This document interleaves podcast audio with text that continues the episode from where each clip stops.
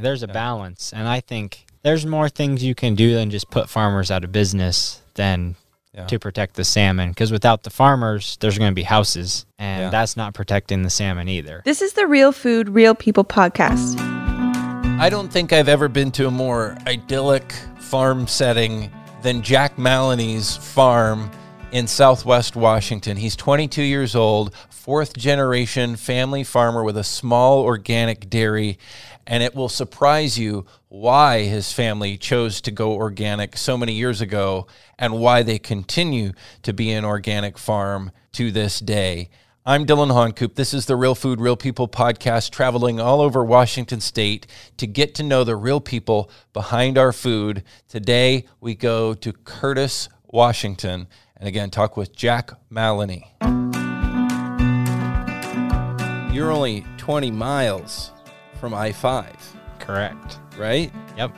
But a lot of people don't even realize this is all here. Nope. I mean, this is We're a hidden gem. This is what it is a hidden gem. People love it out here. People come, they visit, but nobody really knows it's here. and this is called Curtis. Curtis, Washington. There's all. It's also called Boistfort, and it's called Klaber. Okay. So there's the Klaber Hopfields was a guy who died on the Titanic, and the University of Washington was going to be here if he wouldn't have died. It was the one of two spots for it. That's crazy. So we're here not far from like Chehalis, if people know where that is. What do you farm? You have animals, you got We dairy got and beef. 60 cow uh, dairy with the robotic milker. Hmm. So we don't milk any cows by hand, but we have a dairy farm, and then we do a little beef, and we grow all our own hay Nice. So it's busy all the time then. all the time, 365 days a year. The cows always need fed. And it's an organic dairy, right? Yes, we've been organic for 22 years now. Wow. Kind of Yep. organic even before it was as big of a thing as it is now. Pretty much. It was we were at the very start right when it was kind of launching, people didn't like it. Before it was a trendy word, really, I guess. Yeah. And then I never met my great grandpa, but he was organic before it was even that because fertilizers cost so much. It was more natural stuff. Why? It was cheaper and easier then. Yeah. It Yeah. wasn't it wasn't a trend word, it's just how you did it to save money, really. Right. And now, why do you guys do that? I mean, what what's kind of the philosophy behind your farm and why you farm the way Uh, you do? For me, it's the it's how we've always done it. I like it. I'm not opposed to conventional in any way. Like it's fine, but it fits it fits our style. We can't be a conventional farm and we wouldn't be profitable. It wouldn't work with hmm. such a small number. Like you there's no conventional guys who milk 60 cows anymore. Right. They're all Right. 3 400. Yeah. I mean, 10,000, 12,000 cow dairies now. Yeah, exactly.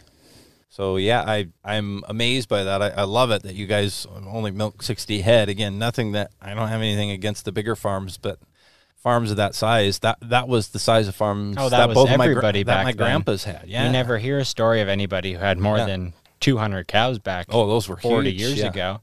And now there's 33,000 dairies to 300 miles away from us. Yeah. And yeah, that's not scalable here. But So how do you guys make it work with with such a, a small dairy? technology, definitely technology. The robot, we have the sort gate that sorts the cows for us. But I mean, the robot saves nine hours a day of labor. Now sorts the cows. Explain that. How does so that work? when they go out to pasture, so we're pasture based. That's another huge part of organic farming. Right. And dairies, you have to be um, on pasture 180 days of the year. So when they're going out to pasture, say at night with the robot, it milks 22 hours a day, except for when it cleans. So if they come in the barn, it'll just sort them back out. Like it'll sort them out to the pasture or keep them in the barn, so they have to stay and get milked. So it's less time for us fetching them and just So it, it handling 'em. knows basically by tracking. Yep, just uh, by a little RFID tag. Same thing with an Apple AirPod, like tag Fitbit. and Fitbit, all those Yeah, things. All the yeah. technology is just in farming now. I mean, every almost every farm has that technology in a certain way. Right. We just use it to track our cows and how they go and where they go. That's crazy because then you don't have to have a person doing that, and the cows can kind of just move as they want. Exactly. They're they're calmer. They say they're calmer. They are calmer. I believe they are. You're not spending an hour handling them. You're spending an hour baling hay or Right. doing something, fixing something that's broken. That's the thing. One thing I've noticed with the robot is when it's working great, you're doing so many other things that you're not getting behind, and that's kind of where like the older farmers. That's they were always so busy they never got ahead, and I think that's why they kind of just fizzled out because you had to get employees and all that stuff, Right. and you couldn't get ahead with just two people. Now it's my dad and I and my brother when he's home and occasional help here and there, but it's mostly two people, Yeah. three probably 330 days of the year. Yeah. It's amazing. That's old school. Yeah. But it, it. works because we have the technology. Without the technology, we'd be paying two hired people probably, Right. at least. And in the current job market, good luck finding anybody. Can't find anybody. Yeah. No. Robots aren't cheap though either. Like that's a huge investment. Huge right? investment. But it pencils out in the long In the run? long run, I mean, peace of mind, it pencils out right away. Yeah. You save eight eight hours a day from startup to wash down at the end. Yeah. I mean, that's free time that you can do other things. You can leave. You can go to town. You can go to dinner. I People don't understand these things. Dairying, yeah, without that, you couldn't do that. And for all time up until now. Exactly. and that's why people didn't want to do it. And then they don't Yeah. want to do it if they're milking cows in a carousel for two hours. They're like, oh man, twice a day, that's four hours of just milking. Yeah. No young person really wants to do that. And I don't blame them Yeah. because it's just not, it's repetitive. And repetitive things, honestly, are terrible. So long, how long have you been milking your cows with a robot? This is going to be the sixth year Wow. with the robots. And we got, like you said, long term investment. It gets paid off in three or four more years, depending on everything. So Right. eventually, once it's paid off and all the upgrades that came with it, new Right. equipment, uh, it was a total transformation. So when you did that, was that hard at first? You kind of have to train was- the cows to Yeah, yeah. know what's going on with the system, right? I'm young enough because I'm only 22. So I was just in high school when we were putting it in because my grandpa just passed away. And then that was kind of the switch. Like they had talked about it. Right. My grandma was still farming with us. And mm. then my dad was like, we're going to do it because we're not going to have another way. Yeah. So it was kind of do or die at that point. But we went from the four stall barn milking parlor to the robot. And it was rough at first. I remember a lot of roughness, and then now we're here, and it's worked so far. I understand that. Like you get the cows used to it. At first, they were like, "What is this oh machine? yeah, What's going on?" I mean, even with the new heifer, you got to train them and train them and train them and fetch them. And the, some sometimes you have to put them on a halter and drag them in because they just come on, get they in. here." don't aren't used to walking through something. But once they get used to it, they Once love it. They I've heard. get the grain in the robot, and they'll walk in circles all day long. If- Mil- let's milk again. Hey. it's crazy just to I mean you showed me that just before we started our chat here to watch it do Yeah, its just thing. I mean I've thing. seen lots of robots and every single time I see one I just kind of stop and Well, Wow, they're that's all, milking they're all a little there. different too. There's three or four different brands. There's they're all set up. Ours is a flat parlor. Some are in a pit. They're all just a little different, and that's another thing about farming is everything's a little different. And if you find your groove, then you can do it for as long as you want. So talk about the milk that you're producing then. So- Robots milking it, you have all jerseys? Is Uh, that right? We or- have Holsteins jerseys and a new breed we're using called Fleckvieh. Hmm. So they're a dual purpose cow. And that kind of takes into the beef side, which Hmm. I think is crucial for organic farmers because Hmm. you can't have a Jersey calf that's a steer. It's pretty much worthless. And for an Hmm. organic person like us, 60 cows, you get 65 calves a year. Yeah. If you get a calf that's worthless, you're just going to lose money. And that's so they're kind of a bridge between that. They're supposed to milk good, but they're really muscular, so they sell good too. They're they put pounds on, and they're supposed to be feed efficient. So how long have you been Our raising that first one is milking now. We have more, and then we're it's our third year. So do they milk good so far? That or the, first one is all right. It's a Yeah. Jersey, like a Jersey, so mm-hmm. not a ton of milk, but better components. yeah, but it's like more milk fat. but it didn't stuff? lose any weight when it calved. It's looked the same. It's got a big hind quarter. It's not all bony. Hmm. It looks good. Unlike I don't like jerseys. Jerseys are my least favorite breed. They're just skinny. A lot of people, a lot of people love jerseys because they're so friendly. Yeah, but they're skinny and they don't give as much milk. Hmm, and for us, I need a cow that if I'm gonna have to cull a cow, it needs to weigh a lot so you get more on the on the hoof. Right. For the beef side of it. Yep. So that's where the dual purpose and that's I read a lot of articles and stuff and farming in the United States isn't like farming in Europe where they have a lot of dual purpose animals. It's all milk or all beef. Yeah. It's not a combination of both. Makes sense. Um, jerseys don't produce as much milk, but like you said, there's more components, aka the different nutritional factors, milk, fat, and, other things. And you get paid more on those. But if you only have 60 cows, are you putting enough milk in the tank? Yeah. Or you have only 120 cows, are you really putting enough milk in the tank to pay the bills? yeah. And that's that's up Even if you're getting paid a bit more for it yeah, because you it's get jersey your bonuses and your butter fat and that, but you still have to put milk in the tank. The tank needs to be full. That's the Yeah. goal at the end of the day. That's the goal for us. That's the goal for the conventional people, is to put as much milk in the tank to make a profit. Yeah. That's part of sustainability, I guess. That is right? part of sustainability. You gotta pay the bills, You do have to pay the bills. it's you can look in the fields. Our fields are bright green right now, but if that's not sustainable, if you're not making the money to pay everything else, and Yeah. with inflation right now, paying the bills gets harder. And if you Yeah. can't, if your cows don't go up to make more milk, you're not like you're not getting paid as much more anymore. Your margins are just slipping away. Even if you made a little bit more with jerseys, now they're tighter, but your cows are maxed out on production. Holstein, you can usually bump up with some more grain or something. Yeah. Just depends. So you feed your cows some grain, and then all the grain you raise. and all haylage bales that we raise ourselves. We don't buy any hay. Hmm. We just buy grain. We get about nine tons a month, so not yeah. What percentage of the cow's diet roughly is grain versus grass? on on in the summer we average 80% dry matter intake from forage Hmm. so over way over half is all forage from the fields around us and Right. any hay we feed in the winter it's all haylage bales and a little bit more grain just to balance it out yeah. So how does it? Yeah, there's the whole crop side, which you guys just do grass. You don't do corn. No or any other crops, just no grass. corn, just grass. We do a little sorghum, Hmm. but we do a lot of interseeding with um, turnips, Hmm. all those crosses, sorghum Sudan, triticale, What do you do?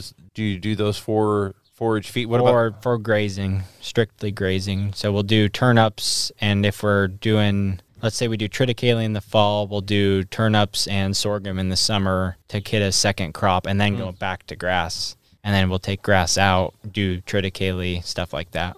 How does Peas. that work with turnips? They just eat the tops. They eat the well. We do like a. They do both. It's interesting. so we, but we're doing a leaf turnip, so there is no bulb. Mm. So it's like a, a rape turnip cross, stuff like that.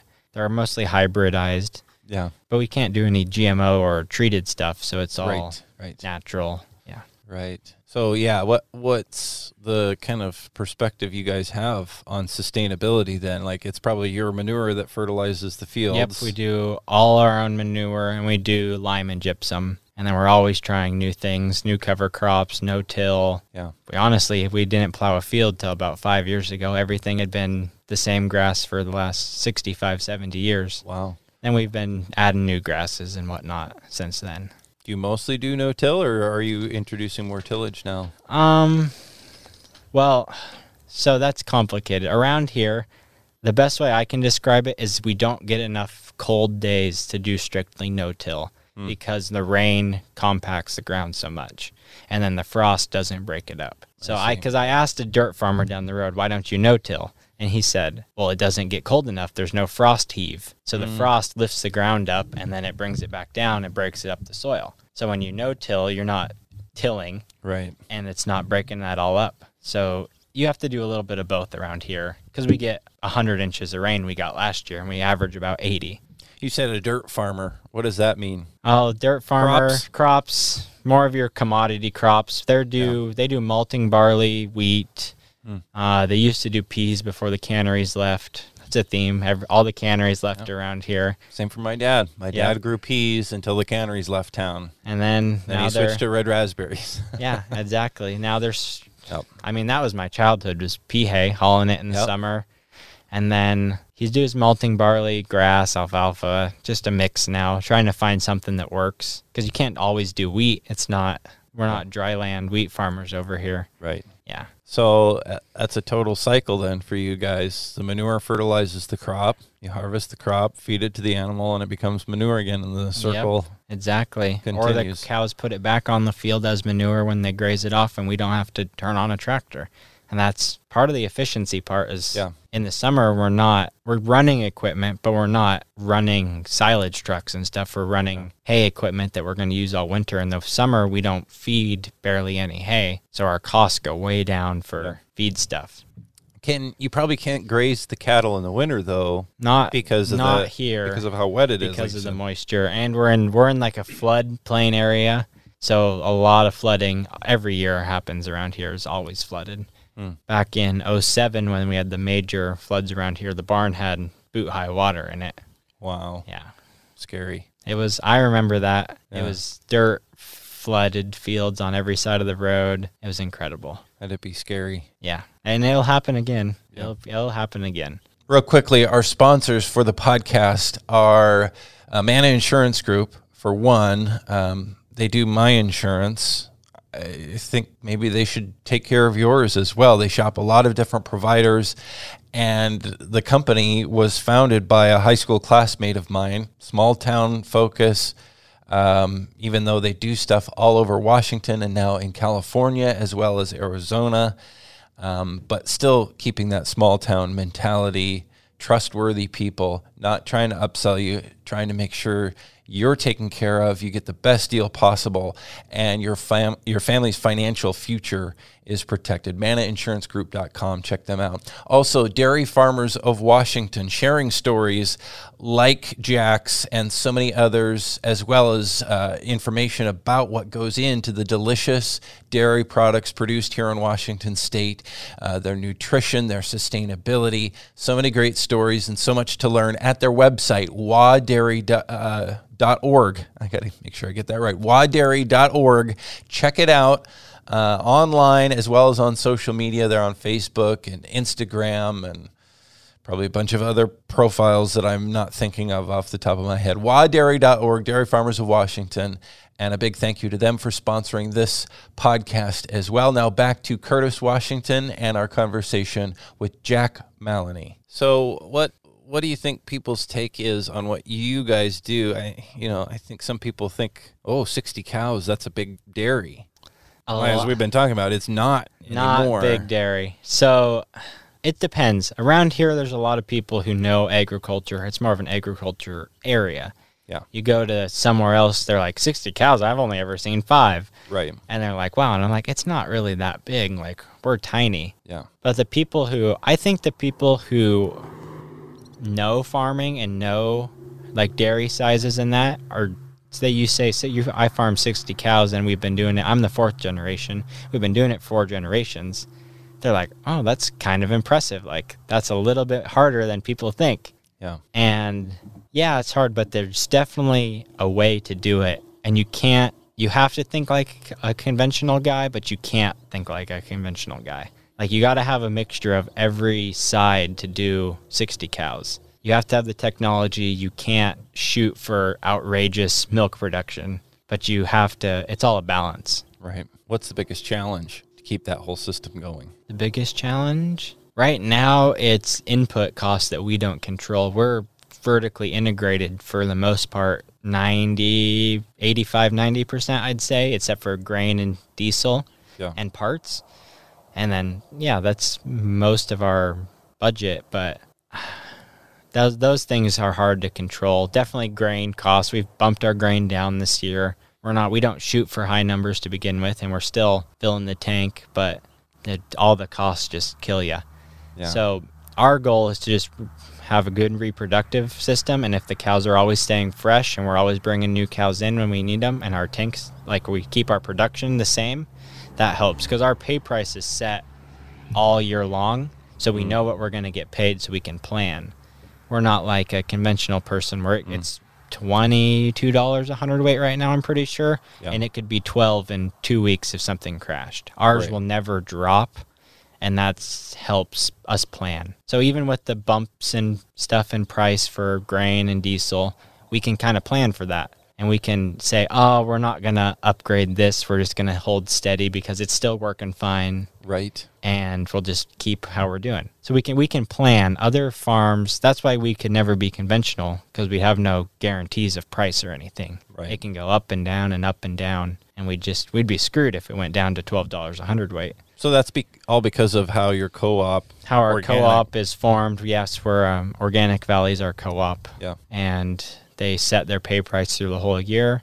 We have a deduct in the summer, like the spring flush is what they call it, deduct, and then we go back up in the winter because some people are seasonal. Hmm. And that's another way some organic people do it is they just go dry all winter when the hmm. grass isn't green Right. or it's frozen out or because they originated in Wisconsin, so it's 30 below in the winter. Right. You're not doing a lot of farming then. Yeah. The cows. Grass is still almost sort of growing here through a lot of the winter, but you la- can't. No, last year it grew all winter Yeah. long. But you probably couldn't put the cows out like we were talking about earlier because no, it's too we wet. put them out in February. Actually, Yeah. we got really Wow. ambitious. It was a dry for two weeks. We're like, the grass is like knee high. Let's put them out, and if they tear up the field, we're saving hay bales Right. because it was so dry last summer.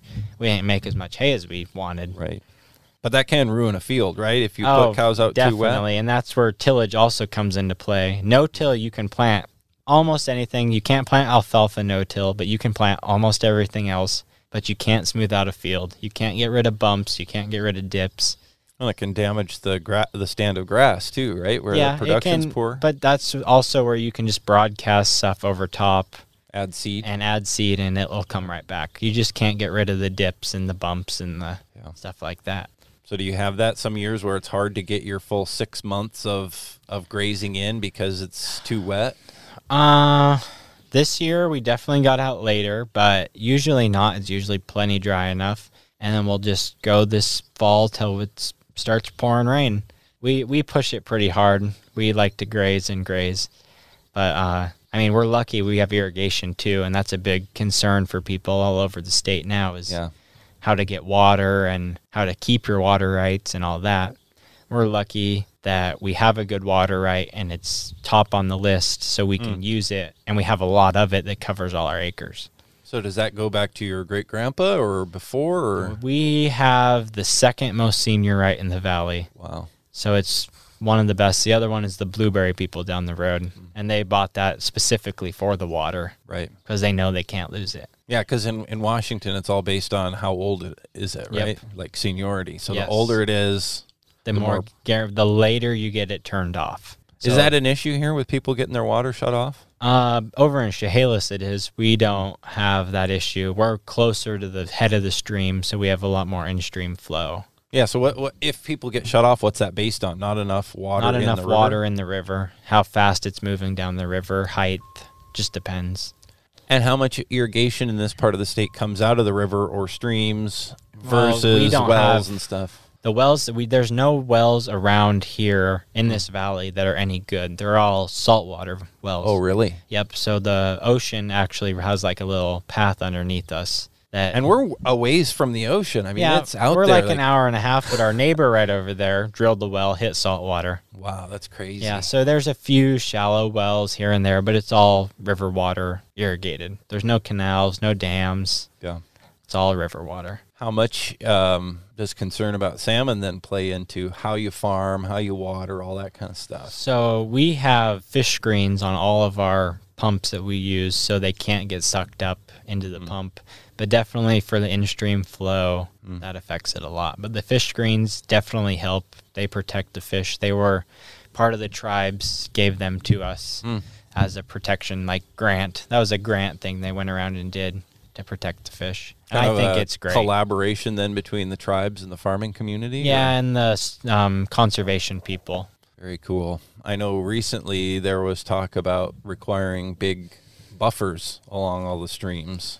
That was scary, scary, scary stuff. Why? I mean, isn't that about Well- protecting the salmon? Yeah, but we would everything on the roadside across from us right now would all have been trees. We would have lost almost every field on the right side of us. Mm. We would have had maybe a, two acres over there. And then if they would have went to the ditches on the other side, we could have lost more and more. So we would have pretty much had nothing at that point Right. because we were at the 250 foot mark, and that's almost on the road. So that would have been They wanted 250 feet of trees away from the stream off the top of the bank for our place. to each side. Yeah, So 500 feet, pretty basically, much. Yep. with And the there's stream in the middle.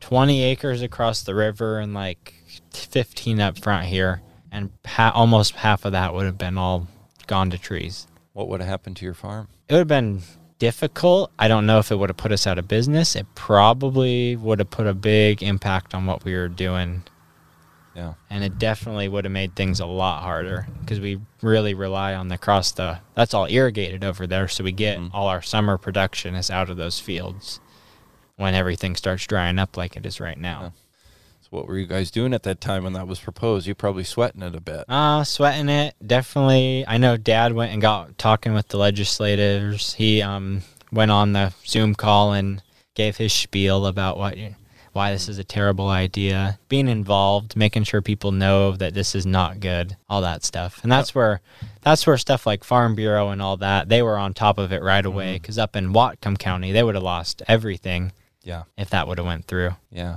Would have lost, yeah, tens of thousands of acres, something like 30,000 acres yeah or more. ridiculous amounts for not even beneficial impact is what Yeah. they really said in the end Yeah, what do you say to people who say, "Well, I mean, if you got to do it to protect the salmon, you got to do it." Yeah, Is but that- you got to protect the people too. Like there's a Yeah. balance, and I think there's more things you can do than just put farmers out of business than Yeah. to protect the salmon. Because without the farmers, there's going to be houses, and Yeah. that's not protecting the salmon either.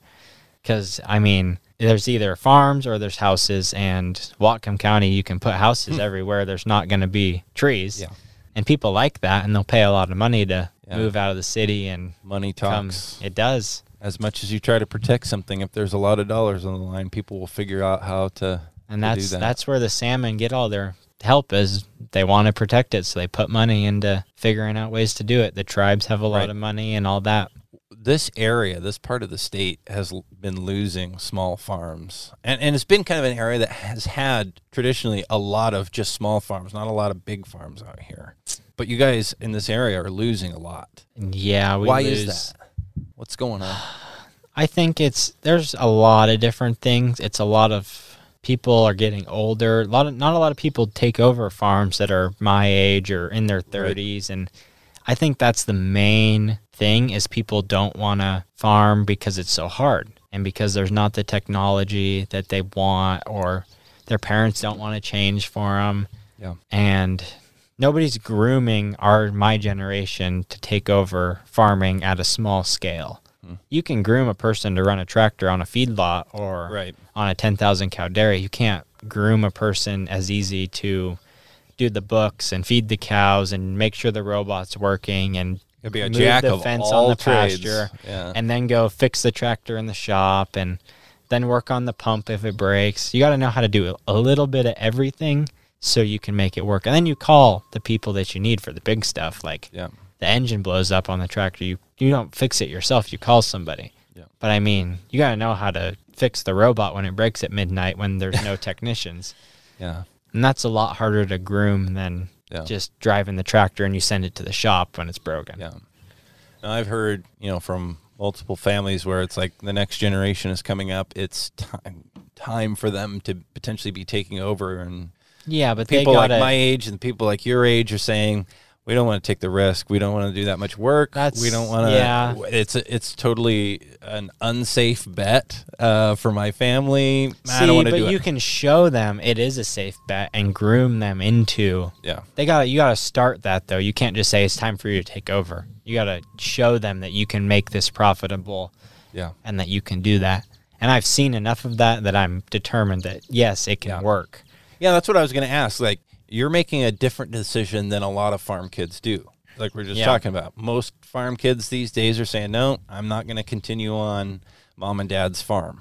grandpa and grandma's farm, but you are. I think, well, I grew up right here in this yard, watching the cows get milked, just sitting with my grandparents while they milked four cows at a time, helping them deep, dip teats and whatnot, this and that. And then I kind of fed the calves and drove Yep. the tractor and did this and that. And then it evolved. And then I went off to college and wasn't here as much, but Yeah. still I, I was doing agriculture stuff i got an aa in animal science and then i went into business and now i'm finishing my business degree Hmm. and now i've seen enough of other farms and stuff where like i've brought this back and brought that Yeah. and my dad always likes making changes and doing new things so he's like okay let's try it and Yeah. most most of it's worked and like it's helped and some stuff hasn't but that's the thing is i've got the opportunity to, to do that most people come home from college and they hit a stone wall Yeah. and they're true. like and they're like oh yeah maybe we'll try that and then you get discouraged because it's easy for me to get discouraged if i got discouraged i could go to town get a job right. get paid probably a lot more Right. all that stuff it'd be simple that's the But what's interesting is you're saying eh, oftentimes the t- the way people talk about it, especially the older generation, is all the younger generation's fault in some ways. Like, ah, they just don't want to work that hard. They just don't have the value of that See, anymore. They want to continue on. But you're saying really, it's kind of shared. it's always shared they don't want to work as hard but the older generation doesn't want to buy a new tiny you could buy a tiny new piece of equipment that makes the job Yeah. twice as fast to let them in and be willing to try Yeah. new stuff. Yeah. it's like it's not that you don't have to go spend a million dollars and build a new barn for them to be happy. You just got to do one or two things. Maybe the worst task that you do, I don't know, scraping the barn. You get a bigger scraper. You Yeah. get a bigger tire on the back of your tractor. You Well, it's just a mentality, yeah, right? you got to ch- you got to be willing to change things. They don't want to come back and or your barn's falling apart and they don't they're like fix the barn today. No, nobody Yeah. wants to come back and just fix the barn and shovel Yeah. poop. That's what. Then they then they're like, I don't really like this, or they grew up doing it and then they don't want to keep doing it. Do you know other farm kids like yourself who have been in that situation? There's a lot. I don't know anybody personally. I'm kind of out on my own here. I don't see a lot of people, Yeah. but I'm I know there's a lot of people out there that are my age, a little older, a little younger, thinking, "Oh, this would be a good idea," suggesting this, and then they get shut down. They're like, "Uh," or they've watched it, like watched the struggles, and nobody's seen. They haven't got to experience all the good stuff, and then they're like, "I don't know if it's for me." Yeah. But you can't just get thrown into it and expect to love it. That's Yeah. not how it not how it works. You got to have the passion. You got to build it. You got to keep building it forever. Because once you get tired of it, once you get burnt out on it, you're just I'm done. And that's the problem with people today is they get burnt out easier because everything is so stressful. Yeah. Why do you think everything is so stressful? Why would that change? I don't think it's- Tighter margins, more higher I don't think it's changed. I think the way of life is just faster and busier, and you see all the issues in the world. Back in the day, I mean, how, how I say it is I can stay here for a week. I wouldn't know the gas price went up. I wouldn't Right. know any issue in the world. I could just cut hay and make hay for a week and have no issues. Yeah. You go to town, you watch the TV, you're like, wow, that's depressing. Yeah. You see people, bombs, wars, all that stuff that just brings you down.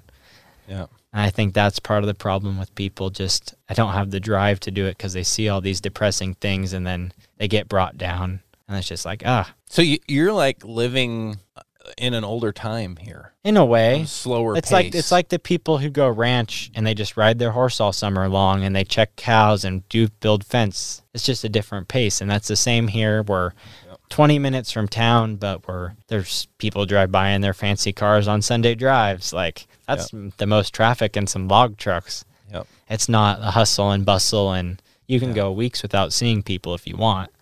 I think that you, used to be looked down on more, like oh, uh, you know, And kind now, of a and now- backward and town. now people move to the country to get away. They're spending all their money to buy three acres and have a house with trees around it. and even if they aren't, they're frustrated with the pace of life. Things are Yep. too busy, too stressful. You know, their phone is in their face all the time, Exactly. me included. And but you still feel trapped by it, like you can't get yeah, away you can't it. get away from it. Here, you can get away from it. You can go like people always used to just go out and drive the tractor when they were mad. You can still do that here. That's I've heard that plenty of times. Is if you got in a fight with your wife, you just went out and plowed the field for a couple days. I'm busy. I'll talk to you later. and now then you're over it. now you're trapped around so many people all the time that you just Yeah. don't get away. And that's one thing I like about it out here is you can just get away and you cannot hear a sound forever. You can just work with cows and have fun. How did your great grandpa come to kind of start the family farm here? What's his background? They moved from town and he actually grew clover seed hmm. back in the day. He did What, a where was town? Chehalis. Chehalis. Yep, not too far away, just this and that. And he moved out here when my grandma was five, I think, in 1950. And then hmm. they had a blizzard. So the farm was here, the one barn was here, the shop and the milking parlor he built, but the one barn was here, and then the house was a small Sears box house that was here. Wow. So it's been added on to a few times Yeah. over the years. yeah. But um, they moved out here to the farm and started farming. And then they had the blizzard. And then they just kept going from there. He grew, he worked in town, he did this and that. And then he started farming a little more and a little more.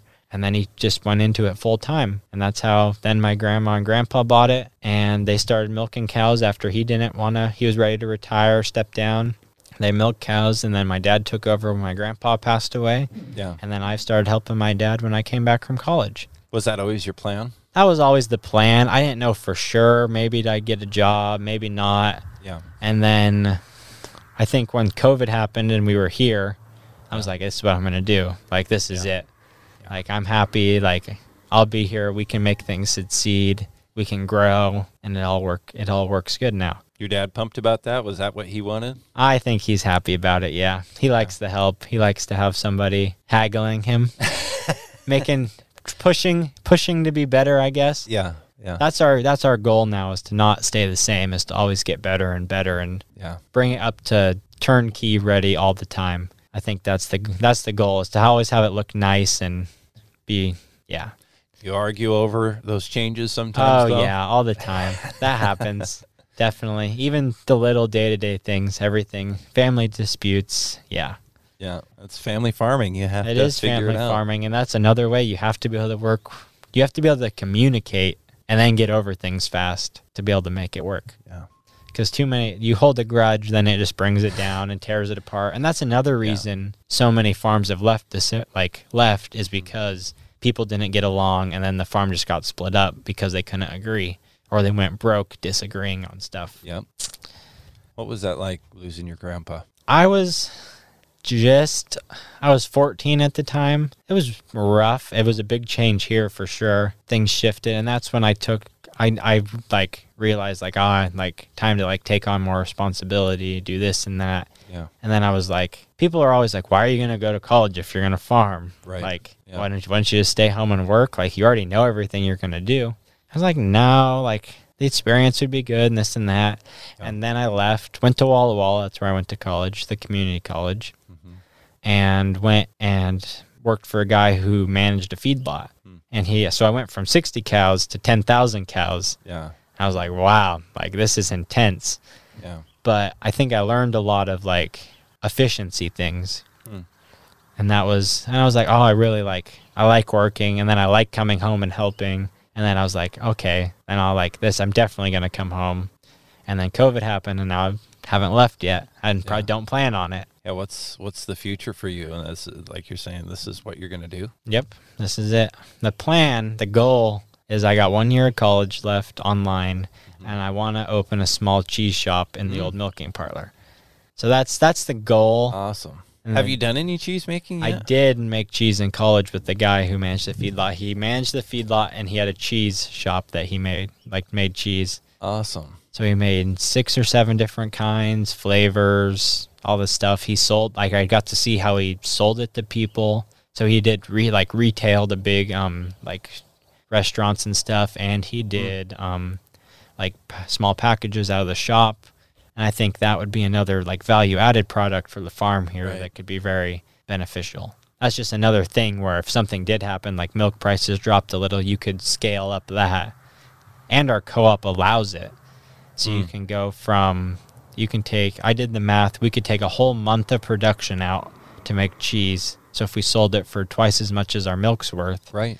we'd be making a lot more. Yeah. And that would add up over a whole year. The local food movement. This is how it, It is, and, and it's a thing. You do have to follow what's going on, and that is people like that. They want it. They know where it's coming from, and then you got to capitalize on it. And I see that, and I think that's going to be the next step once everything once everything's settled down a little. Thanks for having me here and showing me the farm. This place is gorgeous and it is super quiet out here. Yes. I'm really jealous of this because, I mean, I live on a little piece of land that was my grandparents' dairy farm as well, but it's getting to be a little bit busier neighborhood. You know, up there, like you're talking about in Whatcom County, there's more people, more houses. You know, the city's getting closer all the time. And yeah, Yeah. I miss when our road used to be. That's a good like thing this. about here is it floods. So the amount of houses that can actually go in Yeah, here are very limited and I don't think it'll ever get too huge. It'll it'll grow a little, but with the lack of water and the lack of dry ground, it's going to stay the same for maybe an eternity. We'll see. That's awesome. Well, thank you again for having me and, and being willing to share your story here on the podcast. Yes, thank you. This is the Real Food, Real People podcast. These are the stories of the people who grow your food.